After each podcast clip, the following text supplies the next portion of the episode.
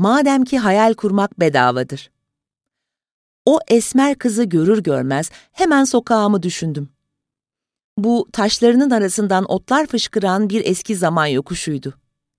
İki yanında yüksek, sağlam, serin taş duvarlar ve tam karşıda masmavi bir gökyüzü parçası vardı. En güzeli yokuştan aşağı, taşların, otların arasından şırıl şırıl süzülen sulardı. Onu ilk kez çok sıcak bir yaz gününde bulmuş, görür görmez sevincimden uçuyorum sanmıştım. İlk duyduğum istek hemen gidip duvarlara avuçlarımı, yanağımı dayayarak serinliğin tadını duymak olmuştu. Duvarın üzerinden sarkan ağaç dallarına, kuş seslerine bakarak Yusufçuklar eğer sahiden Üsküdar'a gidelim, Üsküdar'a gidelim diye ötüşüyorlarsa diye düşünmüştüm. Sokakta akla hemen Üsküdar'ı getiren bir şey vardı. Günlerce bu sokak için dalgalandım durdum. Bana öyle tanımlamalara sığmaz bir sevinç veriyordu ki hemen yaşamakla ilgili neşeli düşlerimin en başına onu geçirdim. Sonunun nereye çıktığını öğrenmeyi hiçbir zaman düşünmedim. O günlük güneşlik olan gökyüzünün bulunduğu yerde bir mermer çeşme vardır. İnsan istediği en güzel yerlere oradan gidebilir diyordum.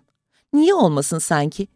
Küçük kıyı kentlerimizden birinde pencereleri denize, bahçe kapısı kırlara açılan bir ev biliyorum. Bir akşam üzeri o evde kaynar kaynar bir bardak çay içmiş, denizi, deniz fenerini, kayalıkları seyretmiştim. Hiç unutmadığım o evi aklımdan kırları, denizi, feneri ve kayalıkları ile birlikte getirip bu sokağın sonuna oturttum. Ne güzel düş. Artık insanlara bakarken önce bu sokağa yakışıp yakışmayacağını düşünüyor, sonra bu sokakta yaşamanın tadına varacak birini arıyordum. Bir başka zaman iskelede ihtiyar bir hanım görürdüm. Beyaz yüzlü, küçücük pembe ağızlı ve kahverengi gözlü. Başörtüsünü çenesinin altında iğnelemiştir. Bastonunu tutan yumuk, buruşuk elinin orta parmağında nohut kadar bir tek taş pırlanta, onun yanında da bir kubbeli zümrüt yüzük vardır.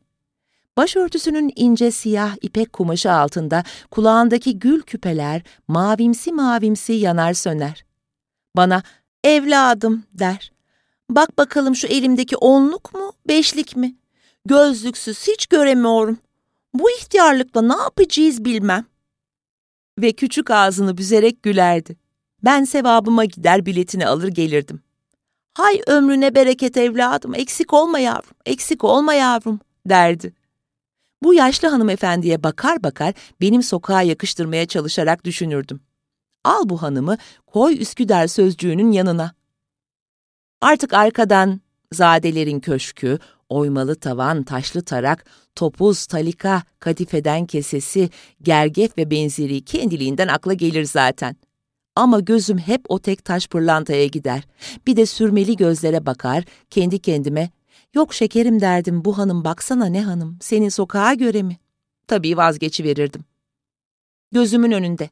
Tam benim sokağa ve eve göre dediğim bir imge vardı. Saçları gözünün önüne düşen, gömleğinin yakası açık, dişleri, gözleri, saçları, neşesi, kolundaki koca saati pırıl pırıl çilli bir delikanlı. Şöyle hem çakı gibi akıllı, afacan, hem serseri, dalgacı. Ona bir de at takmıştım, Çetin. Artık rastladığım her sarışın delikanlıya Çetin'e benziyor mu, benzemiyor mu diye bakıyordum. Ondan o kadar çok söz ediyordum ki aramıza karışmış, bizimle birlikte yaşamaya başlamıştı. Bir arkadaş örneğin şöyle bir haber getirirdi. Beşer mağazasında bir çocuk var, vallahi tıpkı senin Çetin. Bir başkası, biliyor musun derdi, bizim 12 numarada oturan doktorun oğlu bana hep senin Çetin'i anımsatıyor. Kalabalık bir yerde bir küçük gazeteci çocuk gelir, acele acele sorardı. Abla Yıldız çıktı. Ev iş vereyim mi abla? Yanımdaki onun çilli burnunu göstererek, işte Çetin'in küçüklüğü derdi. Çocuk bir ona bir bana bakar, burnunu çeker ve benim adım Emin derdi, gülüşürdük. Sonunda o esmer kıza rastladım. Bu gözlerinin içi gülen, beyaz dişli, rüzgarlı bir kızdı. Bir arkadaşın evinde toplanmıştık. Bir ara kapının zili deli gibi çalındı. Arkadan neşeli, kısa kahkahalar duyuldu, sonra salonun kapısı hızla açıldı. Yanakları ayazdan kıpkırmızı olmuş bir esmer kız göründü sözlerinin yarısını yutup yarısını ezip büzerek karma karışık bir sürü şey anlattı. Güldü güldü. Ortada şöyle bir dolaştı. Onu bunu karıştırdı. Herkese bir şey söyledi, sonra neşesinden uçarak çıktı gitti. Kızı tanımıyordum, adını bile bilmiyordum. Ama biraz sonra yanımdaki koltukta oturan sarı avukat onun kim olduğunu sorunca derhal anlatmaya başladım. Ben yalancının biri miyim? Adı Yüksel'dir dedim. Babası oğlan istiyormuş, bu doğunca artık Yüksel koymuşlar. Sonra bir erkek kardeşi olmuş, onun adı da Çetin.